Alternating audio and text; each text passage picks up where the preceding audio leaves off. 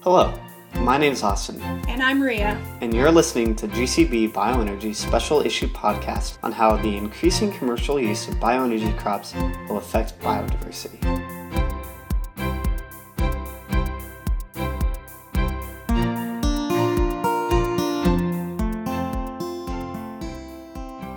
Global Change Biology Bioenergy is a bi monthly journal that focuses on the production of biofuels through plants, algae, and waste.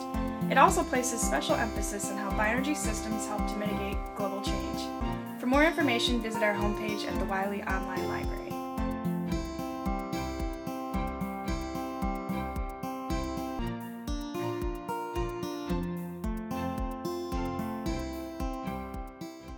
Biodiversity is a measure of the variety of life in a given habitat. So some of the most biodiverse habitats are rainforests, while some of the least are monoculture cornfields.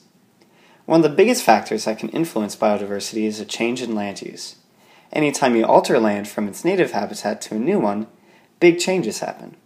So the question is are these changes negative or positive when land is converted for bioenergy plants? Well, it depends. When the organizer of this special issue, Professor Jens Dauber, compiled the list of studies, he did so knowing that biodiversity is so complex that there is no specific recommendation for managing it. For example, plowing rainforest to make room for a sugarcane field takes up important habitats and flora and replaces it with a dominant plant. The once lush and diverse area becomes a field geared towards that one plant. But if you're planting biofuel crops on land that isn't being used effectively, like an abandoned field, then it will increase biodiversity. You now have multiple forms of life, each existing and completing their life roles to create a fully functioning system that provides valuable resources to itself and humans.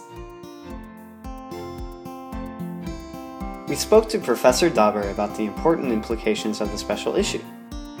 He says Biodiversity in agriculture is at a crisis.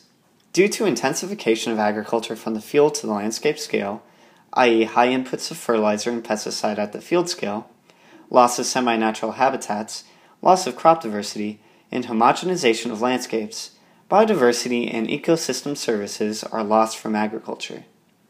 The introduction and increasing dominance of some energy crops, such as maize, can further aggravate this trend. He added that some energy crops, like the subject of another study compiled in this issue, oilseed rape, may help reverse this trend of biodiversity loss by providing habitat, refuge areas, and resources. He also highlighted the need for further research, and to think of bioenergy crops as we think of traditional crops, which also have both positive and negative impacts on biodiversity. He says, for many types of energy crops, our knowledge about their impacts, either positive or negative, on biodiversity and ecosystem services is still deficient. One aim of this special issue is to increase the evidence base, and I hope that readers will take away some novel ideas and stimuli for their examination of the topic.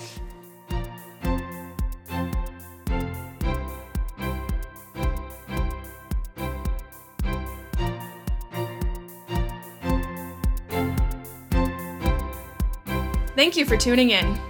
Join us for our next podcast where we will continue to explore exciting findings that deal with bioenergy. Go to our homepage at Wiley Online Library to learn more. And with that, I'm Austin, and I'm Ria. and we'll see you next time.